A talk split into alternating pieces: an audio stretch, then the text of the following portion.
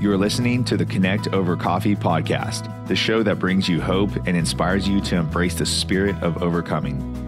Each month, we deliver the latest and greatest information on progress and advances in ovarian cancer screening, diagnosis, treatment, and survivorship.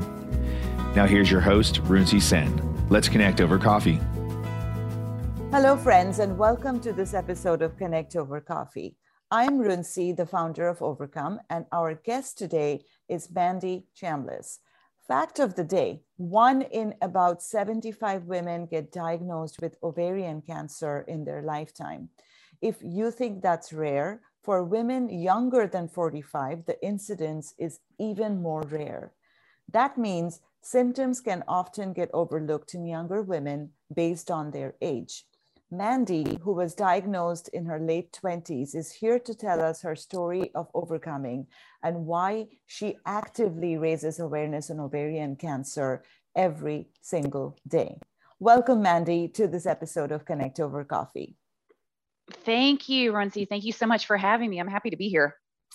So, um, Mandi, tell us about you and you know if if i ask the people closest to you what would they say about who mandi is yeah, that's a good question. So, first off, just a little bit about me. I live with my husband of goodness, 10 years now, I guess, in Austin, Texas, with our three dogs. And so that's, I guess, the demographic information about me, if you will. What would my friends and family say? I think I think first and foremost, one thing that they would say about me is that I'm strong. I think they would say that I'm an overcomer. I, and we can talk a bit about this later, but I think they'd also call me an inspiration. And sometimes I don't love that. And we can definitely dive into that, but I certainly also understand why they would say that. I think in one word, they would call me tough. I love that. That's a that's a great um, introduction to the rest of our dialogue. so, um, so on that note, you are celebrating a decade plus of overcoming ovarian cancer despite being diagnosed at a very advanced stage. So, tell us what some of the things that you have done post treatment for your mental as well as physical well being that has kept you overcoming so strong and so tough, as you said. Yeah. So, first and foremost, I will be 13 years post diagnosis on February 13th. So, in a couple of weeks. Thank years. you. Thank you. Yes, I was given a 20% chance to live five. So 13 is a really, really big deal. So, you know, this this concept of what have I done to continue overcoming in the past 13 years now, I, I can say it's been an ever evolving process that I'm still figuring out. And I'll say just in the past couple of years, I've I finally settled into it and calmed down a bit when it comes to this concept of and this idea I had of needing to do everything. I, I didn't want to waste time. I needed to do all the things. And I still love being active. I still love traveling, but I'm finally relaxing from that and realizing I look back at the last 13 years and I've done so much, so many amazing things that now I'm able to slow down a little bit and, and actually finally be able to breathe for the first time, I think, since I was diagnosed. So that's really nice and that's a relief. Before, I would say probably in the past year or so, I, what kept me going was keeping on going, to be honest. It was doing, it was traveling, it was doing marathons, it was doing the things that I enjoyed, really never saying no to an opportunity unless yes did not serve me well mm-hmm. and just really enjoying my life and embracing it, not coming from a place of, well, let me rephrase that. Not always coming from a place of the clock is ticking. I don't know how much time I have left. Of course, certainly that is part of it. And it, it, it always will be. And it should be. I'm 41 now, you mm-hmm. know, so, so that's just a part of life. But it wasn't always from this place of, I've got to check all the boxes before I die. It was more of, I'm, I'm set free hopefully for a long time, but I'm set free. Why not embrace it and enjoy it and not waste any time?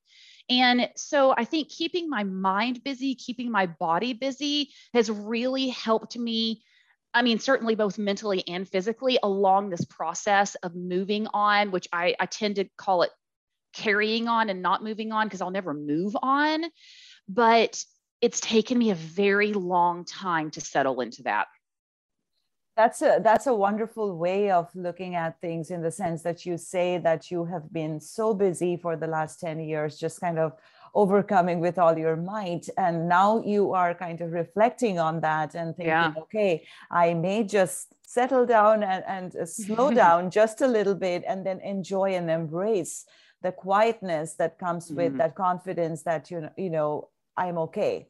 Um, I think yeah, that's and, yeah. Thank you. And I, you know what? Maybe COVID, maybe quarantine and everything had something to do with that because I was kind of forced to slow down. Mm-hmm. So I don't know had if that would have happened had covid not have happened to be completely honest but it has really helped me i think just learn to breathe in my own body if that makes any sense at all yes it, that, that makes perfect sense perfect yeah. sense so um you know speaking of celebrating you know life and uh, the last uh, 10 10 years that 10 13 years now ongoing mm-hmm. so tell us um, what was the first thing you did after you rang the bell after your treatment was over so good question and i'm going to preface my answer with i never rang the bell Oh, you did and not. Okay. Did not ring the bell. And I'll tell you, I, and when you sent me a list of questions, I thought, you know what, let's just go with this because I think, I think that this is still a, a fantastic question to ask me because the reason I didn't ring the bell, I think is, is fairly uh, profound. And or at least it is to me i don't know. But when i was in when i was getting chemo i would hear people ring the bell.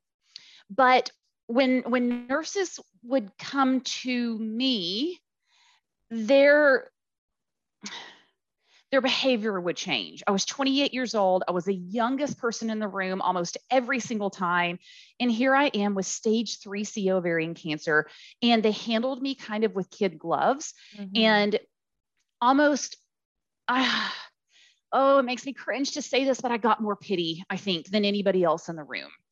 And when I finished chemo that last day, first off, I did intraperitoneal chemo, which basically means that I had a port placed into my abdomen and chemo was administered through that port into my abdominal cavity.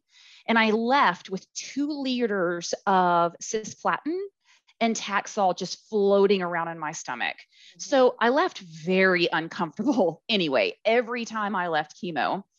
But I just had this sense when I left the last time, it wasn't a celebration. it just wasn't. It wasn't a celebration in my mind.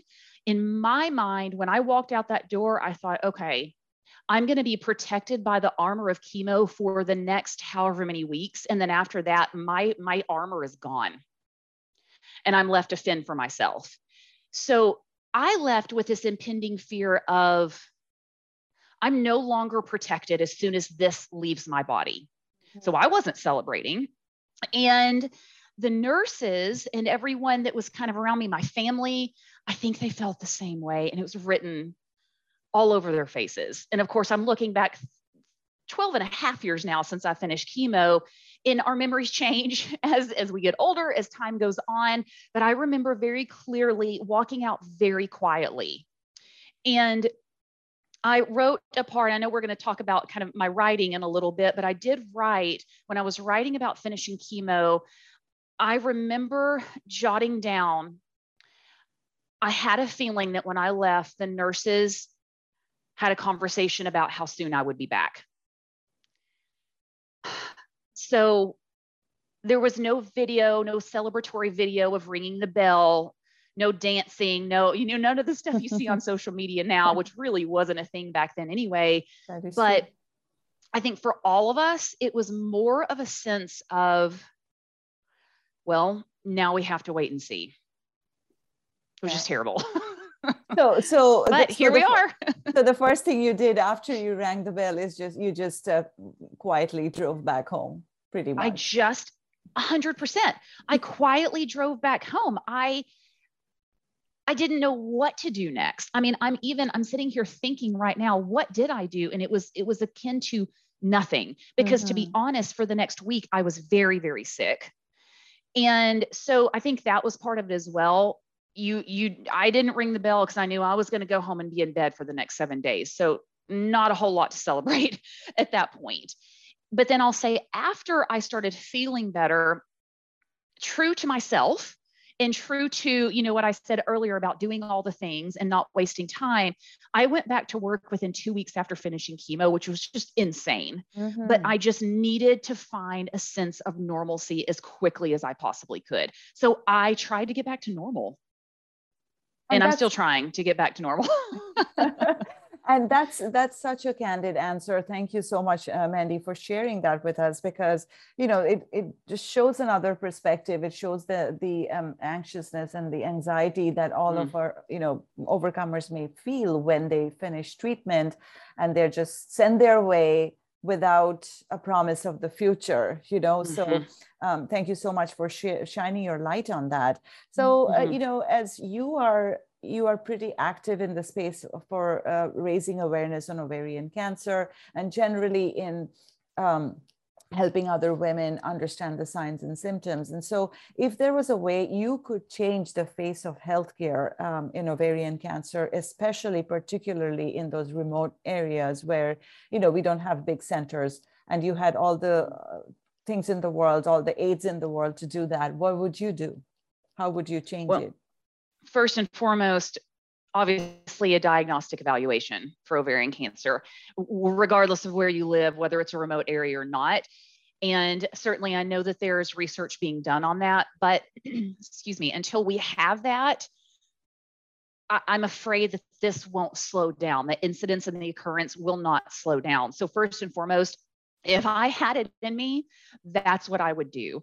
Now, in terms of remote areas and how to access them, I really think if I compare now to 13 years ago, I was living in Dallas. I was certainly not in a remote area, but I still had no access to anything useful, I'll say. Mm-hmm. Back then, there were a lot of blogs and they were very doom and gloom. So I just dealt with it all in essence on my own. And, and to second that, everyone that I met passed away. So I literally just pushed away. I dealt with it on my own.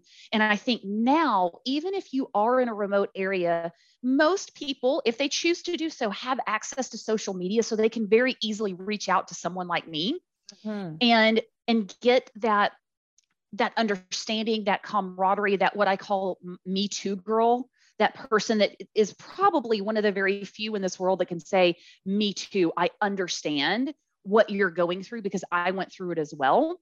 And so, what I would do if social media is not an option or a pre- or, or not a preference for that matter is still want to find a way to reach out to these women number one for awareness and number two, for those who unfortunately have already been diagnosed, to lend a helping hand and to mm-hmm. give them love and support. And the things that my friends and family did their best to give me, but they didn't understand. They were not my Me Too girl, and it wasn't their fault. I'm glad they weren't. But it's important to find those people that can relate and that can hold your hand through this. So that's what I would want to do, even more than just shifting just healthcare in general, it would be, I think, the aspects that traditional healthcare don't give you. Right.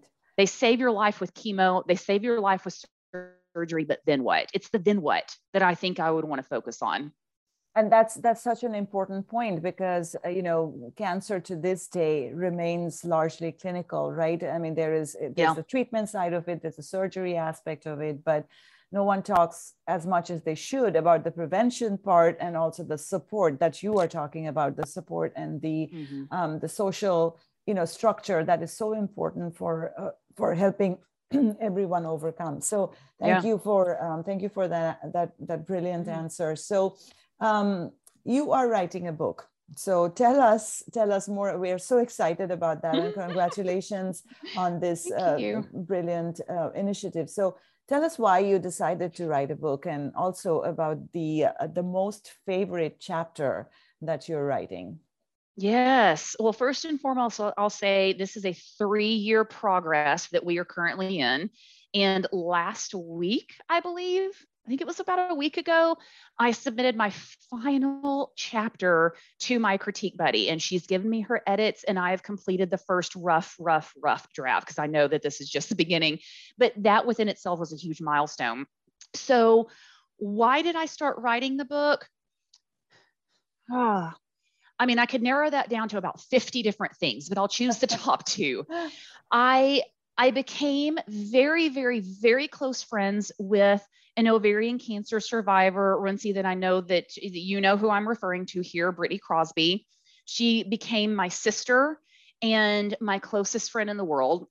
And I learned a lot through her. She's 10 years younger than me, but I learned a lot through her as I watched her deal with her diagnosis she shared it like wildfire.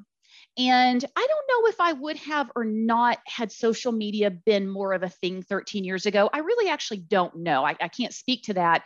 But I also had a, so much fear that I'm not sure I would have been up to the task. So it took me about 10 years, eight, well, probably eight to 10 years to, to finally feel comfortable sharing my story often. And it was, it came from watching her and her confidence. And I realized, wow, there is healing in transparency. This is this is helping her. It's helping me. Watching her do this is helping me. And so I thought, you know what? I'm just going to start writing down what has happened to me. I'm going to write down the things that I've gone through. And it just went from there. And I took a course on getting published. And the teacher slash coach gave us instructions on you know writing just writing tips in general.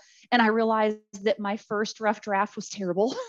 And so i started over. And i actually think i've come out with a with a rough draft a final product of a rough draft that that i'm super proud of. And if no one if it never goes any further and if no one else ever reads it I really honestly equate a lot of my healing to the transparency that I've opened myself up to, the sharing that I've opened myself up to, and just writing it down mm. and reliving and then letting it go.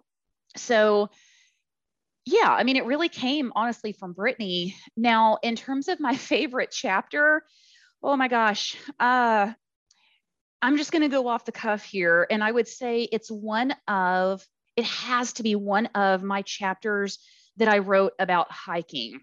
One chapter I wrote about hiking with Brittany and some of our friends. And and it's just it speaks so much to the struggle that's always going to stay with us, but how we can continue to overcome and we can reach summits in other ways. We can survive and we can we can conquer and we can do it with grace and humility and tons of humor and laughter and and we can still make it through. And even sometimes if we if we're just shy of that summer that summit there's still beauty that can be found with not succeeding 150% so i have a chapter called so close yet so far. And so you can probably deduce from that that i did not summit. I was about 100 feet from the summit and struggling with that, dealing with that, and just going through all the emotions of that. And then later on, I have a chapter called Summits. And it is a chapter about me and Brittany's dad and Brittany's husband, Reese Crosby, climbing Long's Peak in Colorado. It's a 14,000 plus foot mountain that is actually pretty dangerous, but it was Brittany's favorite mountain. And just writing about the process, the journey, the process to the summit, and then actually making it to the top and standing on a rock that she stood on, that she took pictures on, and spreading her ashes on the top of that mountain. I'd have to say it's a tie between those two. oh my gosh, that is beautiful. I mean, and congratulations for making it the second time. It's 14,000 feet. That's super high. Oh my goodness. It's pretty and, high. Yep. And and what a way to to pay tribute to your friend i mean this is just beautiful thank you mandi for sharing thank you um, mm-hmm. how how long is you how how um what how many pages um do you have on in your book yeah, I don't know how many pages yet because this is the, and I need to go through and do actual a word count. I can tell you how many chapters, but the chapters range anywhere from like a, you know, a word document. Some are just one page and mm-hmm. others are 10 pages. Mm-hmm. So I've got about, I think I've got about 35 chapters right now, which when I say that out loud is like, what has happened to you in your life that you can write 35 chapters about just you? It's just insane, but it's just true. It's 100% true. So I don't know how many pages I've got. I also did not write this in order. I didn't write it in chronological order. Mm-hmm. I wrote to what spoke to me at that moment in time when I opened my laptop and I put my hands on the keyboard. If I thought, oh, I cannot write about my diagnosis right now. Instead, I'm going to write about summoning Long's Peak because that sounds more fun. So mm-hmm. I bounced around a lot, and all of my chapters are in individual segments. So I don't know, that remains to be seen, but about 35 chapters. So it's not going to be it's not going to be a little blurb that's for sure it sounds it sounds excellent and beautiful and you know i cannot wait to read it when i get my hands on it so um, and of course i need a signed copy just so you know hey I, i've been telling my friends i will email it to everyone if i have to if it never goes anywhere whoever wants it's still going to get it so certainly. Wonderful, wonderful. Congratulations again. So speaking of, uh, of writing, um, Mandi, if, if I, if we gave you a billboard all to yourself, um, what message, what brief message would you write on it? Mm.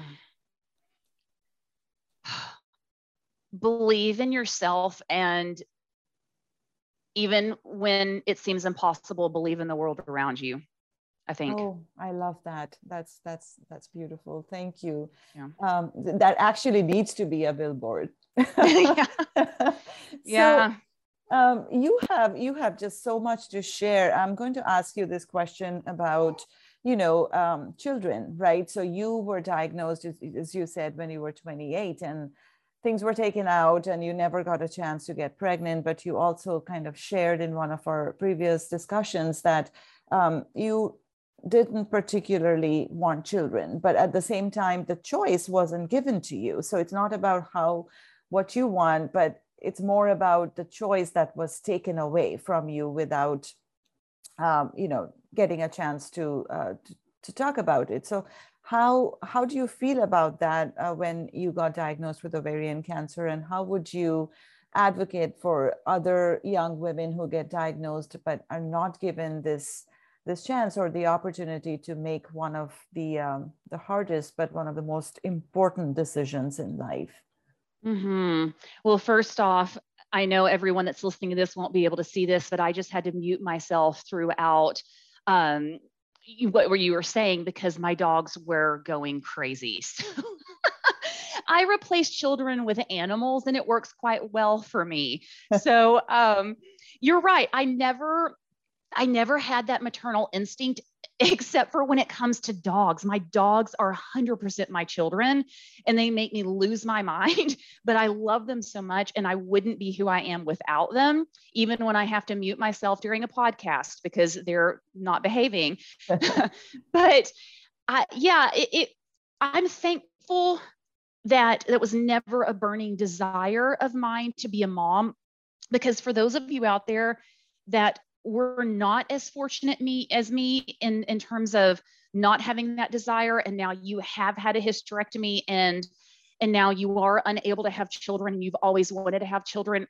Let me just say i'm so sorry that you're going through that. I have been through a lot but i cannot imagine what that feels like. And so the fact that it's not something that i wanted does not downplay that it's probably something a lot of other women want and they can't have, whether it's because of a cancer diagnosis or, whatever. And so I'm thankful that my mindset was different, and that's that's really helped me get through this. And I think for those of you that are struggling with infertility, I guess regardless of, of the cause, the origin of it, you know, of course, there are certainly other options, and I'm not going to talk about the other options to have children because they're, I mean, everyone knows what those are. But if those are not options and you've opted to not adopt or not have a surrogate or whatever. So it's it's you and maybe you alone or you and your significant other or you and your dogs, whatever. I have found joy in freedom.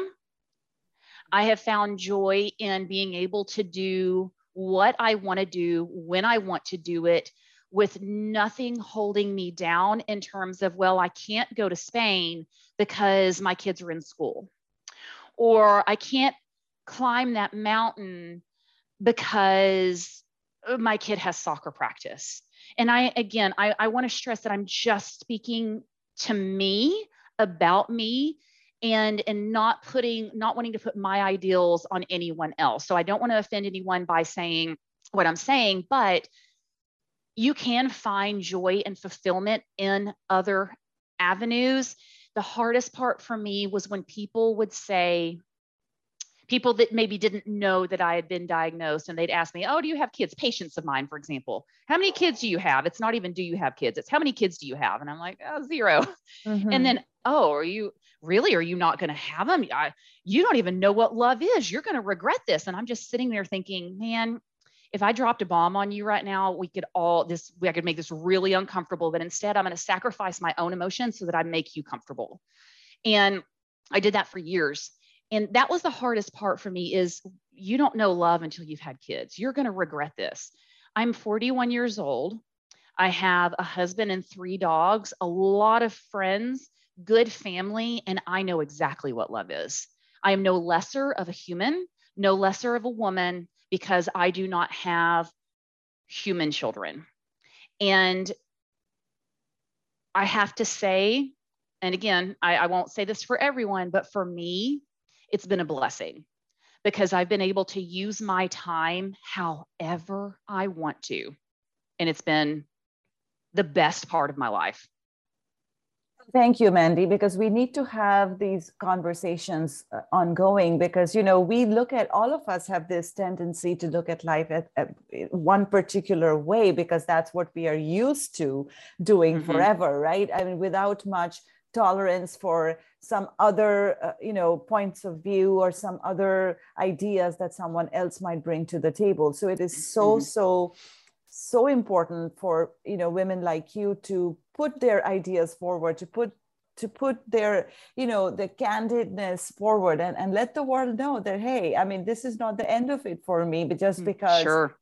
of whatever happened but you know but i do think that when it comes to the choice being taken away from the patients younger patients with ovarian mm-hmm. cancer in many cases where you know the doctors just perform the surgery and the patients wake up to the fact that they cannot be a mom ever again that to me that conversation needs to happen in each and every case whether you or mm-hmm. not you want a child that's a different story but you need to have the choice as as the patient as the overcomer you know to tell the doctor this is what i need or this is what i mm-hmm. care for uh, so yeah. that's what we need to push for i feel that you know each and every woman in the childbearing age that gets diagnosed with ovarian cancer needs to have that conversation mm-hmm. with the physician with the surgeon no exceptions so thank you for um, sharing that uh, your points of view with us I, I love that thought. And I will reiterate with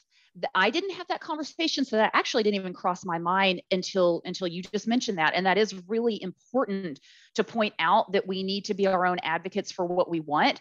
The reason it didn't cross my mind and the reason I didn't even think of it is because I was I went in for a routine laparoscopic surgery and woke up to find out I had cancer. So when I woke up, thankfully I had signed the hysterectomy form so they could go ahead and just get it taken care of. But I I went under anesthesia thinking I was just having a cyst removed and I woke up with stage 3C ovarian cancer. So no room for any of those conversations. So by all means anyone out there if you have i hate to call it the privilege don't don't take this the wrong way but if you have the privilege of awareness so that you can in essence get your ducks in a row i think what Runcie just recommended is so key so key and so important and you're so worth having that conversation But you know, Mandi, it's not just the, you know, we need to change the conversation, not just from the patient's perspective. It's, the onus is not always on the patient. Yeah. It is also the providers, it's also the healthcare team that must not assume, right? And, and mm-hmm. must have that conversation with each and every patient before they decide to do something with her yeah. body you know that's where i think we need to change the conversation because it has to be a two-way street you just cannot mm-hmm. do that it, it, that's just my opinion again we are but I this agree. podcast is about that we are expressing our strong voices and you know bringing that to the table so thank you um, for uh, your guidance and your um, suggestions on this. So, in closing, um, Mandi, if I had to ask you, what message of overcoming would you have for everyone uh, listening to this amazing conversation? What would that be? Mm. Okay, I'm just going to fly by the seat of my pants here. The first thing that popped into my head is if I can survive, you can too regardless of, of what surviving might mean to each individual person listening to this, whether it's mental, whether it's physical, whether it's ovarian cancer, whether it's domestic violence, whether it's whatever it is, if I can do this, you can too. I love that. I'll change just one word in what you said from, you know, I would say not survive, but overcome, right? Because yeah, uh, absolutely. so uh, the word survive gives the power to the other party. I feel that way. But when mm, you say, mm, when I you like say, that when you say overcome the power stays with you it, it's mm-hmm. it's it's in your control so let's just say overcome instead of survive Ooh, um, i i really like your thought process on that okay I'll keep that in mind. Thank you so much, Mandi, for sharing your courageous journey of overcoming with us today. And we, we really, really appreciated having this amazing conversation with you. And um, thank you, friends, for joining us today. We will be back with the next episode of Connect Ovar Coffee very soon. Tell a friend about this uh, amazing podcast and share this far and wide with anyone who may benefit from all this amazing information and the great chat we had we, I had with Mandi today. So with that, I'll talk to you again in two weeks. Until then, keep overcoming. Thank you and bye. Thank you for joining us. Make sure you never miss an episode by clicking the subscribe button now. This podcast is made possible by our sponsors, GSK and Clovis Oncology, and by listeners like you. Thank you for your support. Be sure to tune in for our next episode. Cheers to overcoming.